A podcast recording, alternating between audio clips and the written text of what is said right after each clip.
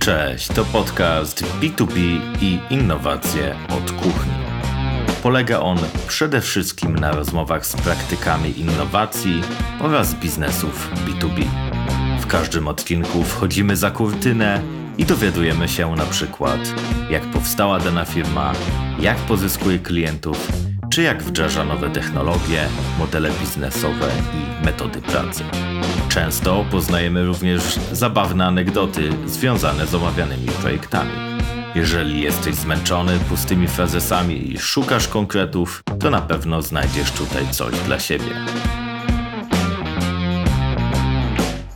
Ja nazywam się Maciej Budkowski i prowadzę Explain Visually, agencję, która pomaga opowiadać o skomplikowanych rzeczach w prosty sposób. Dzięki naszym usługom klienci zrozumieją, dlaczego warto kupować Twój produkt, a pracownicy, dlaczego warto zaangażować się w zmianę. Zapraszam.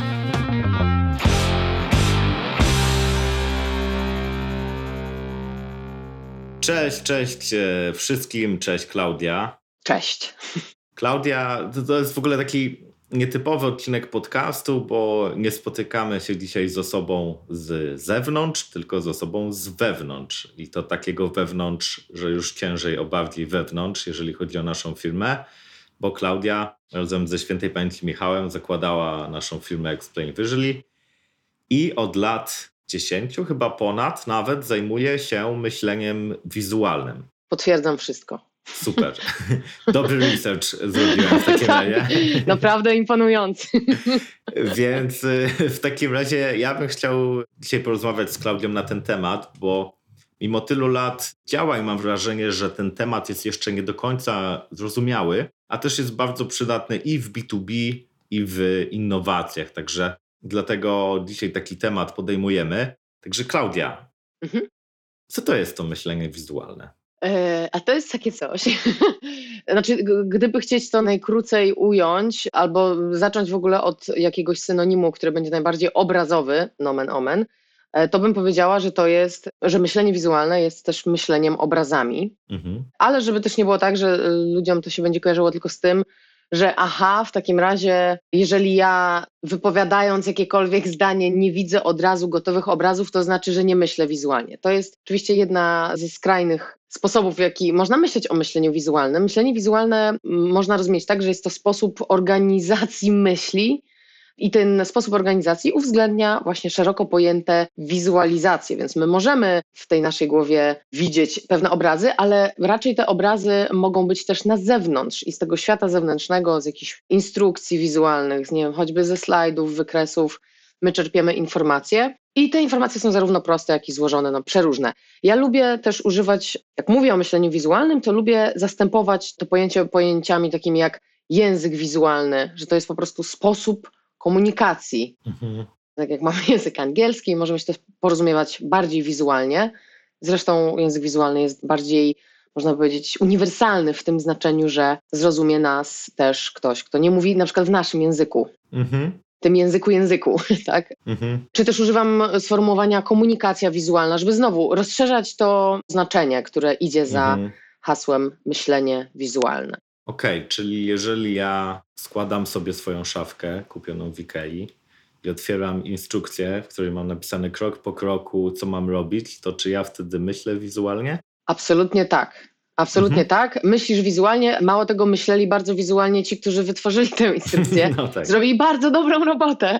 To są zresztą właśnie jedne z lepszych przykładów, których my też często lubimy w Excel, mm. jeżeli używać i, i szastamy tym przykładem jak wściekli. Myślisz wtedy wizualnie, myślą wtedy też ci mm. twórcy, Mało tego, wyobrażając sobie, że jak weźmiesz tę deskę z tą śrubką, a jeszcze z jedną od lewej, od tyłu, wyobrażając sobie, co będziesz dokładnie robił, też myślisz wizualnie, posługujesz się wizualną wyobraźnią przestrzenną w swojej głowie.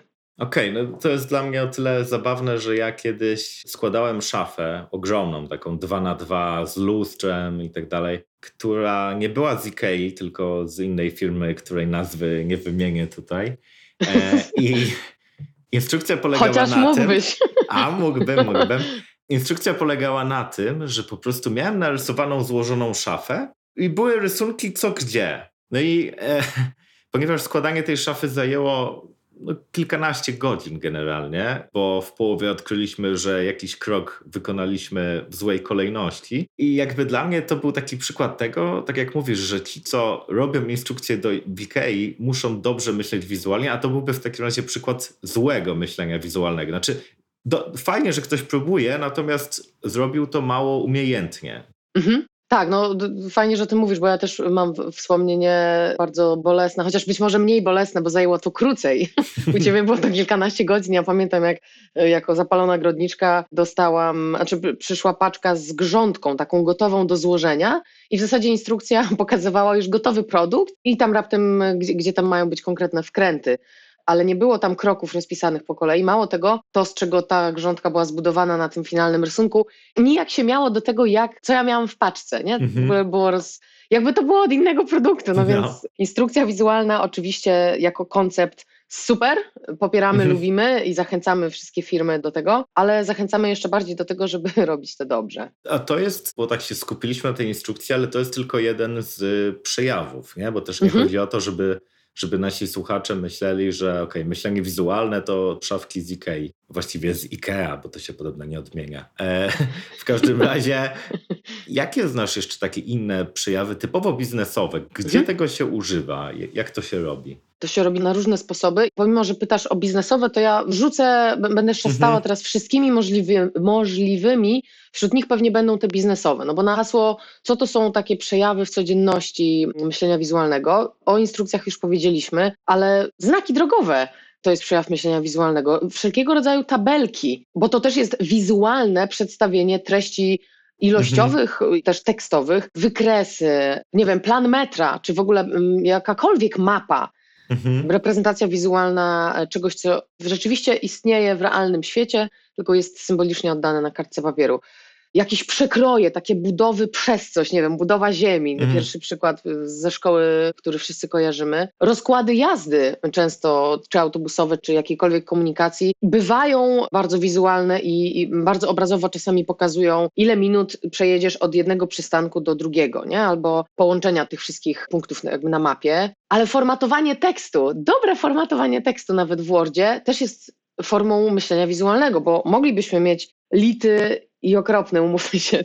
taki mhm. tekst od góry do dołu dwunasteczką Times New Roman, calutka strona, mhm. no a tego by nikt nie zniósł, albo jacyś bardzo interesujący ludzie by to znieśli. O wiele łatwiej jest nam mieć nagłówki, nagłówek jeden, nagłówek drugi, być może kolory, formatowanie, jakieś ikonki, nie wiem, w aplikacjach, czy w, w, internecie, znowu bardzo szerokie pojęcie, czy modele od, nie wiem, okresowego układu pierwiastków poprzez, no właśnie, jakiś model budowy czegoś, nie? czyli też bardzo inżynieryjne mhm. ujęcia. No więc tego jest slajdy, oczywiście, no, mhm. prezentacja typu PowerPoint, ale też pewnie wszyscy wiemy, że mogą być trochę bardziej wizualne i trochę mniej wizualne i tutaj też, y, no to tak jak przy instrukcjach, więc tych użyć jest sporo. A, i o infografikach jeszcze nie, nie powiedziałam, mhm. a też popularne od wielu lat. Pominęłam to, bo to jest dla nas tak oczywiste, że wszelkiego rodzaju explainery, filmy wyjaśniające przeróżne rzeczy, tak? Od tego, jak działa dany produkt, od tego, jaką zmianę firma wprowadza, czy komiksy, które również nie muszą być tylko komiksem o Supermanie, który ocala świat, mhm. ale mogą być na temat zawiłej czy skomplikowanej, nie wiem, procedury BHP w fabryce, nie? To mi się jeszcze kojarzy tak na przykład no, analiza SWOT, nie? To też mhm. jest sposób y, takiego wizualnego uporządkowania takiej koncepcji typowo strategicznej i jeszcze mi się kojarzy ten taki no zużyty miliardy razy slajd z górą lodową, tak? To jakby to mhm. jest typowe przedstawienie wizualne, które każdy pewnie widział w PowerPoincie, że tu jest symptom, ale prawdziwy problem to jest gdzieś tam na dole, nie? Tak, ale to fajny wątek też poruszasz, no bo to otwiera nam znowu kolejne drzwi, tam się dużo kryje, metafory różne wizualne, nie? No bo ta mhm. nieszczęsna góra lodowa, mówię nieszczęsna, bo ona jest tak już popularna, że ileż można, ale no ta góra lodowa, czy jakaś góra w ogóle, na którą się wchodzi, prawda, i tam jest mhm. szczyt, i tam jest cel, są wszystko metafory i one bardzo pięknie mogą nam też tłumaczyć różne treści w mhm. biznesie. Mi się tak jeszcze kojarzy, tak idąc Applem, nie? że na przykład, pamiętam jak Steve Jobs miał taką prezentację o MacBooku Air, czyli takim cieniutkim MacBooku i podczas prezentacji nagle przyszedł kurier z kopertą i on wyjął z tej koperty kurierskiej tego MacBooka Air. I później cały świat mówił tak cienki, że mieści się w kopercie, nie? I jakby to było piękne wykorzystanie myślenia wizualnego no, w formie prezentacji właściwie, ale Mhm. niezwykle sprytne, nie? Także Tak. to, to też mi się bardzo, ba- bardzo podobało. Dobra, Klaudia, a jakby, czy to ma jakieś, yy, wiesz, jakieś podstawy naukowe, czy to jest tak, że to ty sobie wymyśliłaś te 10 lat temu? Ja bym chciała to wymyślić. Jaka byłabym bogata. Nie, żartuję. To nie ja wymyśliłam, bo to istnieje od po prostu x e, lat, począwszy od niestrudzonej, choć oczywiście później krytykowanej, bo niedoskonałej koncepcji podwójnego kodowania Alana Pajwio. To lata 70. były, gdzie gdzie Alan, kanadyjski psycholog, sformułował, bo to tak niefortunnie mówić, że odkrył, ale sformułował koncepcję, że kodujemy na dwa sposoby, obrazowo i werbalnie, i one się nie, nie zabijają o naszą uwagę, one sobie płyną równolegle. Potem ta koncepcja była troszkę wzbogacana. Był z kolei tutaj Alan Pajwio, a potem był Alan Badley, który mówił o tym, jak nasza pamięć robocza y, funkcjonuje, i tam Mhm. też pojawiły się, żeby nie zanudzać teorią, ale jakieś takie fikuśne sformułowania typu pętla fonologiczna, czyli to właśnie miejsce w mózgu, w naszej pamięci, które odpowiada za przetwarzanie słów i jeśli się nie mylę, tam ten szkicownik wzrokowo-przestrzenny, w którym my trzymamy informacje wizualne. I tak jak powiedziałam, one się ze sobą nie gryzą.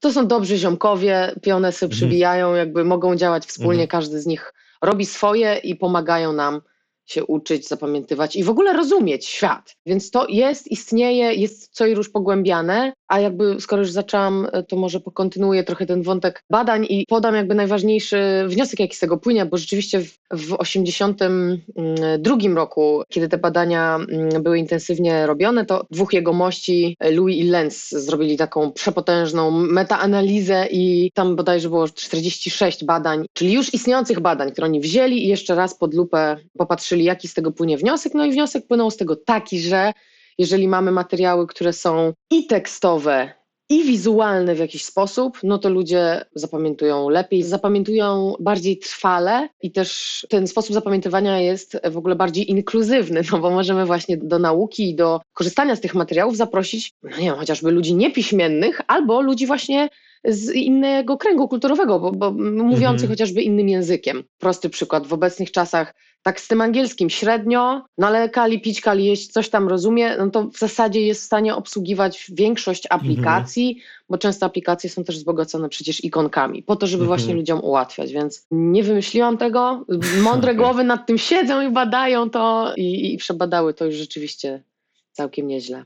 Okej, tak też mi się to kojarzy, bo niedawno u nas na blogu pojawił się tekst takiego mojego, no takiego znajomego, Dana, on tam siedzi w Austin w Teksasie od tam 15 czy 20 lat pracuje w technologii i, i my wzięliśmy jego tekst do nas na bloga, on za jego zgodą oczywiście i wzbogaciliśmy go o wizualizację i on to opublikował niedawno na LinkedInie. Tak widziałem komentarze jego znajomych, którzy mówią, że o, dzięki temu, że są te wizualizacje, to ten długi tekst, bo to był taki długi, mocno Mhm, techniczny tekst na temat segmentacji biznesów sasowych, więc powiedzmy, no nie jest to Harry Potter, nie, nie czytasz tego dla przyjemności zwykle, to oni pisali, że dzięki tym wizualizacjom każdy taki większy rozdział był podsumowany Mhm. i jakby tak trochę, było oczywiście ich subiektywne wrażenie, że jakby tak odpoczywali i, i mieli energię na kolejny rozdział, że tak ładnie podzieliło ten dłuższy tekst na, na, mniejsze segmenty. Super. Także to też ciekawa, ciekawa taka obserwacja z placu boju, że tak powiem. I to bardzo słuszna i warta podkreślenia obserwacja, że właśnie ci ludzie, ja pierwszy raz słyszę tę historię, nie czytałam tych komentarzy, Mhm. że jakby ludziom to daje ulgę, jakby zwalnia przestrzeń uwagi, taką przestrzeń poznawczą, jeżeli na przykład czytali ten tekst, długi, długi tekst i coś tam sobie wyobrażali, próbowali to rozumieć i dostają ten kawałek ciasteczka wizualnego. No, no, no, no. I mają potwierdzenie, a, czyli dobrze myślałam, No. myślałem, albo właśnie źle, aha, to o to chodziło, dobra, źle zrozumiałam, ale teraz już wiem.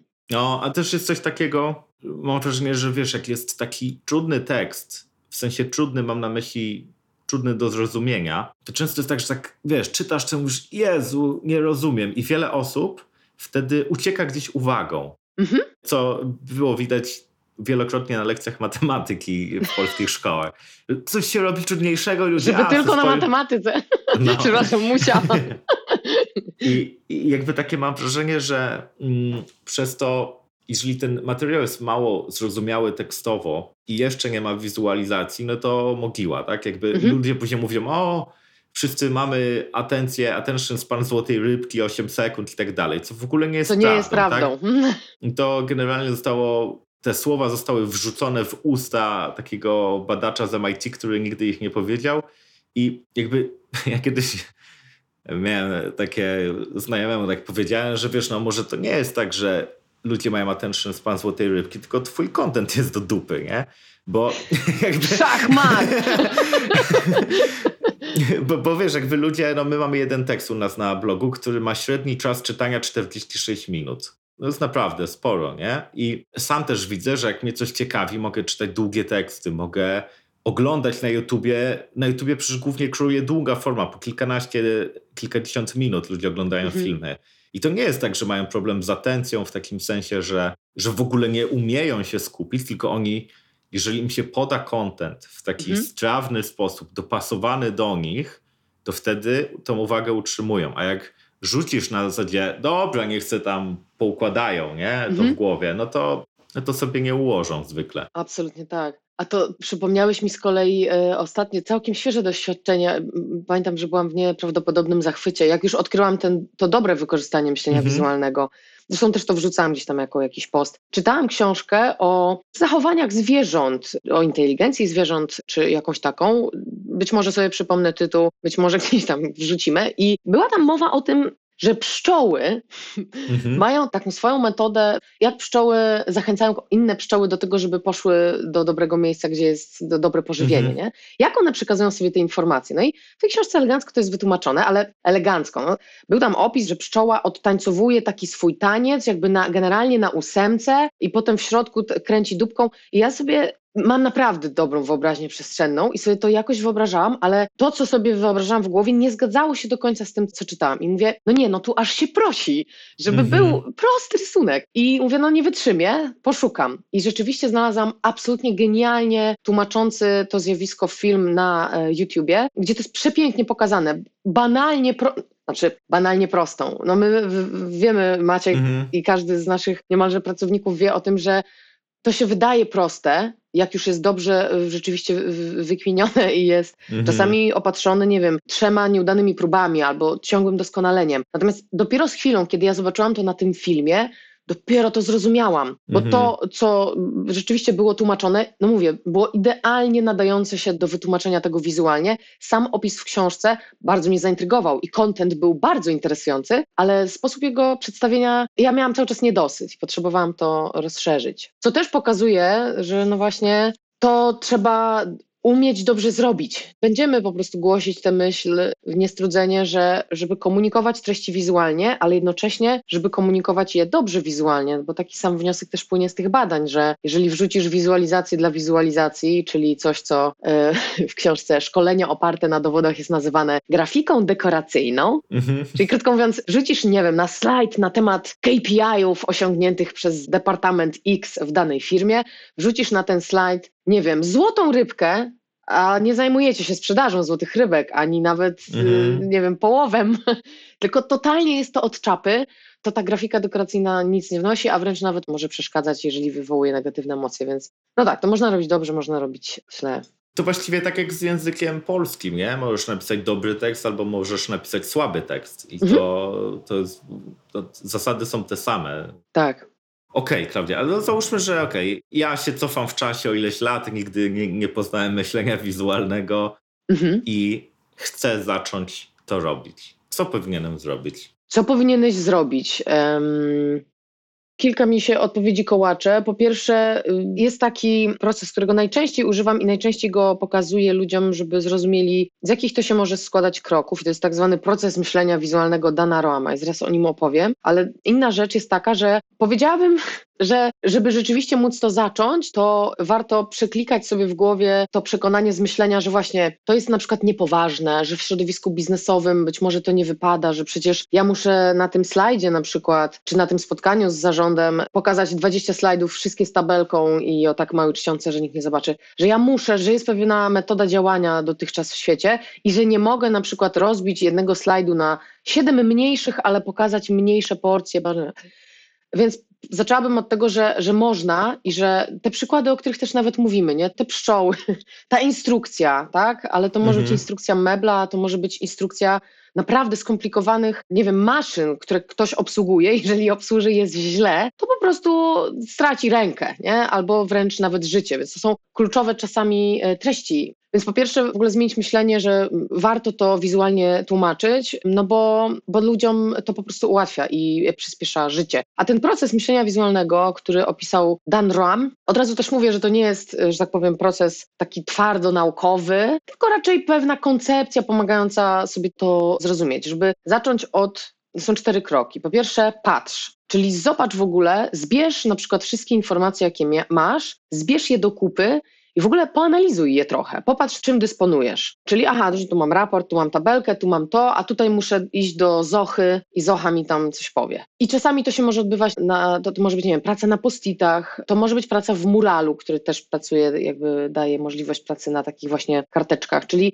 zebrać i popatrzeć na to, co się ma. Potem jak już się zbierze, A to poczekaj, Klaudia, to tylko tak, e, czyli to byłaby, jakby miał tak myśleć, taką filmową sceną, to na przykład taki dziennikarz albo agent FBI, który zbiera wszystkie informacje o, na temat, o, tak, Zbiera gdzieś tam na ścianie, sobie wiesza, tu Tak. zdjęcie, tu jakieś wycinki z gazet, tak? Czyli jakby ma wszystko w Dokładnie. jednym miejscu. Super, o genialna metafora właśnie. Bardzo Ci za to dziękuję. Ciągnę to w ten sposób. Tak, zebrałem, że zebrałam, przyczepiłam do tej ściany coraz więcej dowodów podejrzanych tam zbieram, nie? Następny drugi krok to jest zobacz, czyli no, z tego pozbierania to nic nie będzie, jak ja nie podejmę pewnych działań. Być może w toku dochodzenia dojdę Mhm. do wniosku, czy dojdziemy wspólnie z, z ekipą, że nie, że ten podejrzany to nie, bo tam go w ogóle nie było, nie wiem, i ściągamy go z tej głównej tablicy Mhm. gdzieś na boczek, nie? Potem ni- nitką sobie robimy powiązania z innymi, być może grupujemy pewne rzeczy razem, być może coś zaznaczamy kolorem, być może robimy jakąś sekcję pod tytułem totalne zagadki, może to w ogóle nie, nieprzydatne.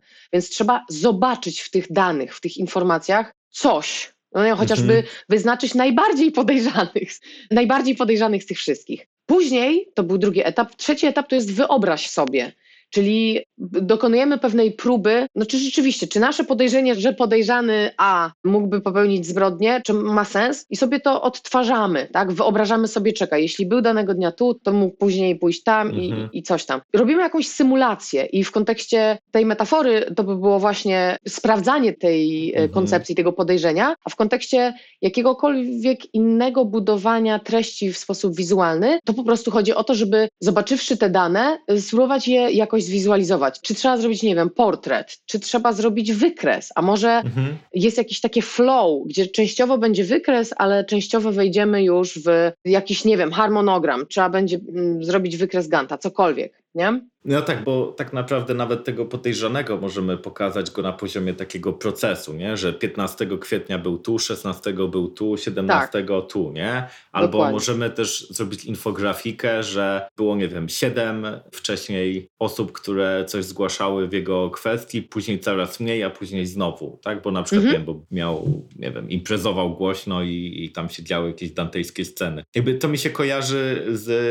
jest taka infografika, zresztą w artykule, który dzisiaj opublikowaliśmy na blogu o Leonardo, Leonardo. DiCaprio, tak? który jest infografika na bazie danych twardych, która pokazuje, że Leonardo DiCaprio nie spotyka się z kobietami powyżej 25 roku życia. Jest to bardzo technicznie dobrze zrobione. Mhm. Ona oczywiście jest zrobiona w celach humorystycznych, ale równie dobrze, gdyby to był mój podejrzany, też mógłbym Mhm. na przykład stwierdzić, że okej, to jest sposób, w który ja chcę pokazać jakieś informacje na jego temat. Dokładnie. I dopiero może się okazać, że dobry sposób pokazania pewnych danych może dopiero nam pokazać albo potwierdzenie naszej hipotezy, albo w ogóle jakąś inną. Bo może my wyjściowo mieliśmy, no tak, gość o naz- nazwiskiem jakimś tam popełnił zbrodnię X, ale może się okazać, że on nie, jej nie popełnił, ale nie wiem, pomagał, albo w ogóle mo- może Mhm. być zupełnie inna, błędna hipoteza założona, tak? I dopiero po zgromadzeniu tych wszystkich danych, po patrzeniu na nie dobrze, wyobrażeniu ich sobie i przetestowaniu, jak można je pokazać, to może się okazać, że dojdziemy właśnie do jakiegoś nowego wniosku, czy że właśnie dobrze pokażemy to, co chcemy pokazać. No i skoro już padło hasło pokaż, no to to jest ostatni etap, czyli jak już się zdecydowaliśmy, dobra, mamy trzech podejrzanych,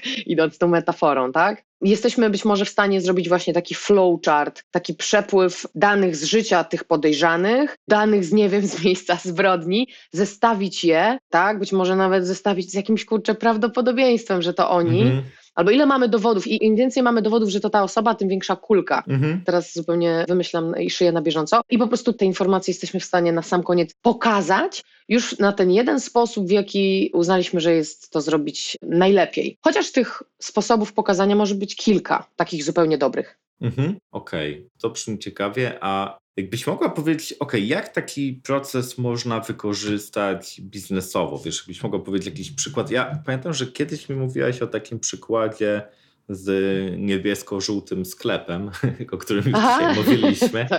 Tak że tam coś takiego robiłaś. To było chyba dotyczyło jakiegoś procesu obsługi klienta, czy coś takiego? Tak, to było tak, że pojawiła się potrzeba w danym sklepie upewnienia się, że nasi wszyscy, mówię nasi, czyli tegoż właśnie e, sklepu, że wszyscy menadżerowie i wszyscy liderzy rozumieją w ogóle przebieg procesu zakupowego klienta, a przez poprawne zrozumienie procesu obsługi tego klienta, czy tej podróży bohatera naszego mhm. klienta przez nasz sklep, ale też przed samym byciem w sklepie, czyli jakieś newslettery, karta.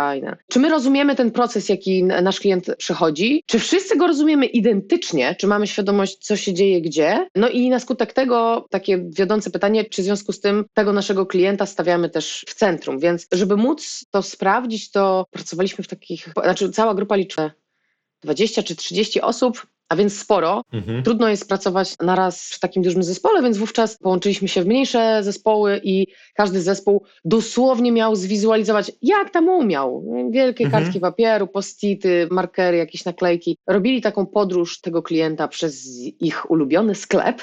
I potem się okazywało, że jak powstało, nie wiem, cztery czy pięć takie ścieżki, zakupowe klienta, że one rzeczywiście delikatnie się różnią. I to nie chodziło absolutnie, nie było intencją wytykania błędów któremukolwiek zespołowi, tylko popatrzenie, a, dobra, tu jest jeszcze to, o czym zapomnieliśmy, albo wow, ciekawe, że ten zespół zobrazował to tak i że zrobił to w takiej a takiej kolejności i to mogły być takie rzeczy w stylu, że klient po zakupach w sklepie prosi o wystawienie faktury i w związku z czym gdzieś dotyka to działu księgowości w firmie, nie? A, a ktoś o tym elemencie układanki pomyślał zupełnie dalej w procesie, a powinien wcześniej, bo coś tam. Więc po zgromadzeniu tych różnych koncepcji, jak ten proces wygląda, rzeczywiście zlepiliśmy to już w taki jeden ostateczny, finalny, dzięki czemu choć po prostu ten, niby ta podróż tego klienta przez sklep i jego wszystkie interakcje z sklepem są wszystkim mm, tym menadżerom znane już po prostu ileż można, nie? Ale zobaczenie tego właśnie w taki zwizualizowany mhm. sposób pozwoliło im no dosłownie wręcz rozszerzyć sobie mapę myślenia o tym, tak? Bo o wiele łatwiej też takiemu uczestnikowi tych warsztatów jest przywołać z pamięci tą wielką mapę rozrysowaną, niedokładnie, brzydko, tu z jedną pomyłką, ale przez nich, jakby byli w tym procesie, więc było to bardzo ich i, i takie prawdziwe, mhm. żywe... Efekt Ikea, tak zwane, dokładnie tak, dokładnie tak. Więc mieli takie wow, potem jakby z, zmontowali swój własny mebel. No. Że wow. Tak to jeszcze dla mnie, wiesz, jakby oni dosłownie zobaczyli big picture. Bo jakby często jest tak, że pracownicy gdzieś tam się zakopują w szczegółach, nie? W takim codziennym działaniu operacyjnym, a co jest takie pięć kroków do tyłu, mhm. można zobaczyć całość. I akurat ten temat jest mi bliski, bo ja akurat robiłem u nas w firmie sporo takich wdrożeń dotyczących strategii i tam właśnie często jest tak, że pracownik myśli wąsko o swoim stanowisku, mhm. ewentualnie powiedzmy, no mój szef i moi pracownicy, to powiedzmy max. Mhm a rzadko mogą złapać taką perspektywę całej firmy i jak robiliśmy takie wdrożenia dla firm głównie z branży tam bankowej czy ubezpieczeniowej, to to było dla nich o tyle ciekawe, że właśnie taki pracownik mówi, a to o to chodzi, to dlatego mhm. wy każecie mi tutaj robić coś nowego, Zupełnie bo to się łączy dokument. z tym, a to z tamtym i dzięki temu nasz klient chętniej kupuje. Tak jest. Także to, to jest ciekawe. No dobra, to pytanie, czy każdy może sobie tak myśleć wizualnie. Czy to wymaga jakiejś predyspozycji, czy też no, jakiejś mhm. twardej wiedzy, tak jak no, angielskiego, jak ktoś nigdy nie mówił, to nie może zacząć mówić tak nagle, bo musiałby wymyśleć całą gramatykę i słówka, ale pytanie, jak to jest właśnie tutaj? Jeżeli byśmy chcieli, znaczy najkrótsza odpowiedź na to pytanie, tak, każdy może, ale jest tam gwiazdka, nie? No bo na przykład... Ale czasem lepiej lub trochę gorzej. Dokładnie, każdy, jak ja lubię rymować właśnie, że każdy rysować może, trochę lepiej albo trochę gorzej, chociaż ja to jeszcze przeinaczam, że każdy rysować może trochę lepiej albo jeszcze lepiej, bo no ta umiejętność myślenia wizualnego, my ją mamy, ona jest. Tak długo jak widzimy, czyli posługujemy się wzrokiem, to jesteśmy też w stanie myśleć wizualnie, chociaż tutaj też byłaby gwiazdka, bo też mam doświadczenia z na przykład z osobą niedowidzącą. Nie jest całkowicie niewidoma, ale jest niedowidząca i w zasadzie widzi tak peryferyjnie, czyli tak jakby mhm. no, widzi sam dół swojego pola widzenia i same boki i samą górę. Mhm. A też jest to osoba, która była w stanie wizualizować, bo była w stanie jakby przestrzennie coś, e, coś sobie wyobrazić. Ale to dłuższy temat. Więc tak, generalnie każdy może, ale tak jak powiedziałeś, to jest jak z językiem. Też jest tak, że niektórzy ludzie mają lepsze zdolności lingwistyczne. Niektórym szybciej przychodzi nauka języków, niektórym gorzej. No i trudno. Możemy mieć troszkę bardziej plastyczny umysł i lepiej to robić, ale nadal możemy. Bardzo bym chciała się odciąć i za mhm. wszelką cenę poprosić słuchaczy, żeby właśnie nie myśleli o tym w kontekście jakiegokolwiek talentu. Że, że skoro ja na przykład nie byłem utalentowany plastycznie, to znaczy, że nie, to w ogóle nie ma nic, nic do rzeczy, bo w tym myśleniu wizualnym jest bardzo dużo takiego analitycznego myślenia, takiego procesowego myślenia, który nie ma absolutnie nic wspólnego z oddawaniem proporcji i tak mhm. dalej, nie? Tylko w ogóle rozumieniem, jak się jedno łączy z drugim. Jeżeli mam, tu mam jedno, a tu mam trzy, jak to pokazać, a potem jeszcze zrobić zawrotkę, z, mhm. tak? Czyli Bardziej to jest myślenie mm, wyobrażeniowe, takie przestrzenne, myślenie na kartce papieru. No i to też zależy, to czy my możemy się nauczyć i czy możemy to robić, to trochę zależy od tego, jak to ma być skomplikowane, co my chcemy zrobić. No bo no można by powiedzieć pół żartem, pół serio, że każdy głupi ikonki do PowerPointa na przykład wrzuci, nie? Mhm. Nawet zdjęcie wrzuci. Nawet y, kradzione z internetu też wrzuci. To mówię już z ironią. Ale czy te materiały wizualne będą wspierać ten przekaz, jaki chodzi, to już jest inna rzecz. Więc pewne rzeczy absolutnie może zrobić każdy, bo są proste, ale wytłumaczyć złożone właśnie procedury, czy procesy, czy zjawiska, po prostu trzeba więcej czasu nad tym, żeby to rozrysować i pokazać, ale nie jest to niewykonalne. Mhm. No tak, tak. To tak y, jakby czym innym jest wrzucenie nawet adekwatnej już ikonki do PowerPointa, a czym inne jest pokazanie strategii biznesowej Tesli na jednej grafice. Na przykład. I takie pokazanie możecie zobaczyć w naszym artykule właśnie, który wyszedł dzisiaj. Bo właśnie tak jak mówisz, to wymaga umiejętności analizy i syntezy. Tak. A po tej syntezie dopiero jest faza designu, czyli tego, mhm. jakie kolory użyć, jakiej wielkości, co gdzie ma być. Ale ta jakby syntetyczność to jest jakby tutaj clue, nie? Że, że, że to o to chodzi. Tak, i umiejętność odejmowania tylu ozdobników i dystraktorów od tego głównego mhm. przekazu, mhm. umiejętność odjęcia do takiego momentu, że ty już wiesz, że no więcej jak, odej jak odejmiesz jeszcze kreskę, to już przestaniemy rozumieć, mhm. co to tam jest na tym, no. na tym tam slajdzie czy grafice. Przyszło mi też do głowy, wiesz, cała dziedzina wizualizacji danych, no bo też gdzieś tam e, mieliśmy, czy mamy do czynienia z, dla niektórych klientów przedstawiamy dane. I te dane, jak są surowe, tak, to potrafią być w bardzo złożonej tabelce, ale nie wszystkie dane nas interesują. Na przykład, jeżeli mamy jakąś tezę czy jakąś wiadomość płynącą z tych danych, mhm. to nie chodzi o to, żeby przedstawić wszystkie te dane, tylko żeby wyciągnąć te, które rzeczywiście chcemy pokazać, albo zachować wszystkie dane, ale mądrze nasyceniem koloru na przykład i wielkością, nie wiem, czcionki, wyciągnąć tylko te dane, które rzeczywiście chcemy podkreślić. Czyli krótko mówiąc, to nie zawsze chodzi o to, żeby zrobić wykres ze wszystkimi możliwymi kolorami.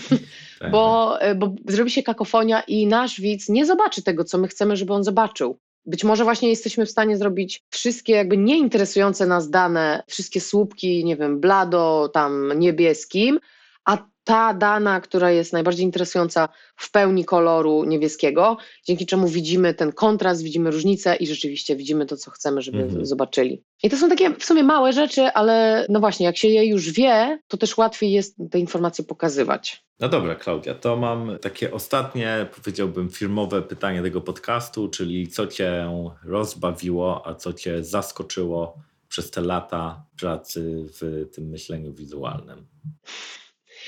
Dobrze. Nie mogę udawać tutaj przed słuchaczami, że o, jakie ciekawe pytanie, bo przecież no, jestem w naszym firmowym podcaście, więc oczywiście wiem o istnieniu tego pytania. Ja sobie myślę tak i tym się podzielę, że, że taką rzeczą, która mnie bawiła przez lata, teraz y, już mam do tego trochę inny stosunek, ale mm, bawiło mnie przez lata to, że był taki etap na polskim rynku myślenia wizualnego, że no tutaj się też przyznam, bo przez jakiś czas myślałam, że ja jestem temu winna, ponieważ ja jak zaczęłam działać, to oczywiście używałam określenia myślenie wizualne, ale też sobie wymyśliłam taki brand na siebie, że jestem ryślicielką. Tak jak myślicielka, ale z R na początku, więc ryślicielka, ryślenie. No i potem zobaczyłam, że na, na tym rynku, e, jak się pojawiały kolejne osoby zajmujące się tym, to też była taka potrzeba wytworzenia takiego swojego słówka. Mhm. No więc mieliśmy falę jakichś takich, tutaj so Wymienię je i nie będę wskazywać, które naprawdę istnieją, które są zmyślone teraz przeze mnie. To, to spowodowało, że powstało nam takie pojęcia jak myślografia, gryzmografia, wiślenie, jakiś flipchartelling, bazgrografia, jakieś szkicnotki jako określenie na, na te notatki rysunkowe z angielskiego sketchnoting, jakieś rysolki, jakieś też nazwy tych marek takie fikuśne i takie właśnie no takie przaśne, e, takie z rymowankami i jakby patrzyłam na to z takim, e, no mówię, trochę rozczuleniem, troszkę, troszkę rozbawieniem, troszkę też z wyrzutami sumienia, pomyślałam sobie, kurczę, czy, czy to teraz tak będzie, że właśnie będziemy wymyślać koło na nowo, chociaż to cały czas chodzi o myślenie wizualne i to pod tym pojęciem w zasadzie to funkcjonuje. Po co, nie? Po co? Więc, więc to, mnie, to mnie rzeczywiście bawiło przez lata. Trochę nadal bawi, ale, ale uśmiecham się do tego z takim, z takim pogodzeniem, że po prostu no tak się wzięło i zrobiło. A zaskakuje mnie to, i to zaskakuje mnie cały czas, i bardzo się cieszę, że to mnie cały czas zaskakuje, bo rzeczywiście jak ja sobie zaczynałam działać w, w tym mm, myśleniu wizualnym w 2010 roku, jeszcze wtedy wewnątrz firmy, a potem od 2012 już tak pełną piersią jako wolny lancer, freelancer, Albo tani, darmowy lancer też. O, albo da darmowy lancer, tak. Tak, no. część rzeczy była rzeczywiście za darmo wtedy, ale już nie. Więc ja miałam naprawdę głęboką wiarę i przekonanie i nadzieję też, że, że ten mój biznes i ten kierunek działania jest słuszny, właściwy i tak dalej, ale nie, mój optymizm nie był aż tak szeroki, jak, jakby, jak to, jak rzeczywiście to, to, to się rozwinęło, bo ja z wielkim takim zaskoczeniem i ciągłym zadziwieniem i zachwytem patrzę na to, jak szeroka to jest dziedzina, bo to, że ja zaczęłam od, no właśnie, w zasadzie rysowania i pokazywania rzeczy tym takim ręcznym rysunkiem, to jest tylko jeden jedna z nitek użycia myślenia wizualnego, a już dziś wiemy, że to są i slajdy, i właśnie wizualizacja danych. I to są bardzo trudne tematy przedstawiane w filmach, na infografikach, komiksach. I zajmuję się, no ja tym lat temu, lat dużo, w sensie od 20, czyli 11 lat. Jako firma zajmujemy się tym też no w zasadzie nieomalże ten, ten sam czas. I ja widzę, że te dziedziny co już się otwierają, że tam ca... już myślałam, że żeśmy dobiegli do, do końca, jesteśmy na mecie i że zrobiliśmy wszystko, co można. Się okazuje, że nie. Na przykład w świecie covidowym jest w ogóle dodatkowa wartość grafik recordingu właśnie w świecie online, gdzie mamy mało bodźców. Więc to jest bardzo szeroka, bardzo żywa mm, dziedzina, która po prostu pomaga w komunikacji, a my się cały mhm. czas komunikujemy jako ludzie. No i wydaje się, że tak długo jak się komunikujemy, i mamy potrzebę komunikowania treści, no to tak długo mhm. możemy istnieć my jako firma, co jest bardzo miłe, no bo dobrze jest wiedzieć, że, że świat potrzebuje się komunikować i my możemy w tym pomagać. No też jakby ja tak widzę przez te lata, zawsze jak mam okazję rozmawiać z klientem, to go pytam, no dobra, ale w ogóle dlaczego ty się do nas odezwałeś? Jakby dlaczego widzisz w ogóle potrzebę, wiesz, y, wykorzystania tych metod u siebie? I kiedyś to to były takie, a, bo, bo, bo jakby chcę coś fajnego, mhm. chcę coś ciekawego, niestandardowego, kreatywnego, a teraz prawie każdy klient mówi, inaczej się nie da. Mhm. I ewidentnie się to zmieniło w ciągu gdzieś tam, nie wiem, dwóch, trzech lat ostatnich, że kiedyś to było jakiś miły dodatek, który będzie tak. kolorowy, fajny, kreatywny, a teraz. Zwróci ludzie... uwagę. Tak, tak. A teraz ludzie mówią, nie, no po prostu ja do nich mówię, wysłam mhm. im 15-stronicową specyfikację techniczną i nie czytają. A oni nie. No, nie. Szok niedowierzany. no. A jeszcze wysyłam ją ludziom z biznesu, tak? No bo jakby tak. technicznie to może i czytają. Także to jest dla mnie rzeczywiście tak, widzę pewną taką zmianę w ogóle w, w nastawieniu ludzi i, Mhm. i, i też no, to się przekłada też na ro- rozwój oczywiście naszej firmy, tak? I też na to, że ludzie, tak jak mówisz, używają tego coraz szerzej, bo też coraz częściej uderzają w ścianę i mówią, kurde, no, no nie, no ja po prostu, no nie rozumieją mnie. No, Mhm, jakby, al, al, albo nie rozumieją, albo mają to gdzieś, albo, Tak. albo po prostu... Tak, to mi przypomina taką historię, tylko za chiński mur nie jestem w stanie sobie przypomnieć, co to było za szkolenie, co to był za człowiek, ale pamiętam, że chyba były nawet dwie takie sytuacje, że ktoś opowiadał, na, na sali szkoleniowej uczestnik szkolenia opowiadał, że zdarzyło mu czy jej się w życiu być w takiej sytuacji, gdzie właśnie dosłownie stanął pod murem, że tłumaczy coś, mówi o czymś, no i raz mówi, i drugi, chodziło o mówienie, nie o, wiesz, tak jak ty powiedziałeś Maciek, wysyłanie 15-stronicowego Mhm. dokumentu, tylko realnie próbujesz coś komuś przetłumaczyć i widzisz, że no, no, no nie, nie dociera ta informacja. I już e, momentem kulminacyjnym jest ostateczna próba, czyli dobra, nie, daj mi kartkę papieru, ja ci to narysuję. I ja sobie myślę, ja jak mam gęsią skórkę, jak, jak sama słyszę to hasło, bo sobie myślę, kurczę, czemu mamy sięgać po to jako ostatnią deskę ratunku? Dlaczego my nie zaczynamy od tego? W sensie, albo dlaczego, może nie zaczynamy, ale dlaczego nie, nie wchodzimy z tym wcześniej, nie? kiedy po jednym Mhm. razie już, już nie dociera. Dlaczego zamiast 14 razy mówić to samo i dziwić się potem, że ludzie nie rozumieją, dlaczego nie poświęcę tych 7 minut na rozrysowanie, wytłumaczenie tego w 2 minuty zamiast te 17 i to nieskuteczne i mogę być w domu, nie? No, Więc dobrze by było po to sięgać szybciej i częściej. A im częściej też będziemy sięgać, no to tym będziemy w tym sprawniejsi. No tak jak z nauką języka, bo toż to jest język. No, dobra, Klaudia, to słuchaj, to taki miły akcent na zakończenie w takim Mhm. razie. Bardzo, bardzo dziękuję za tę rozmowę. Było bardzo Bardzo również dziękuję. ciekawie i wesoło, także no, y, słyszymy się my we dwójkę Niebawem. pe- pewnie niebawem. Mm, A gdyby słuchacze mieli jakieś pytania, czy też chcieli jakieś rekomendacje, to też y, będę ci przekazywał. Mhm. Super. Bardzo dziękuję. Tu Maćkowi y, bardzo dziękuję. Do następnego i do wszystkim również do następnego. Do usłyszenia albo do zobaczenia. I tak, wiecie, prawdziwego takiego zobaczenia. No. A, jeszcze w ogóle jakbyście chcieli poczytać o myśleniu wizualnym, to jedna rzecz to jest blog Explain Visually, a druga rzecz to jest blog Klaudii, klaudiatolman.pl. Tam możecie się doedukować, jakbyście chcieli. Zapraszamy. No, dobra. To do zobaczenia. Hej, hej. Do zobaczenia. Dzięki bardzo.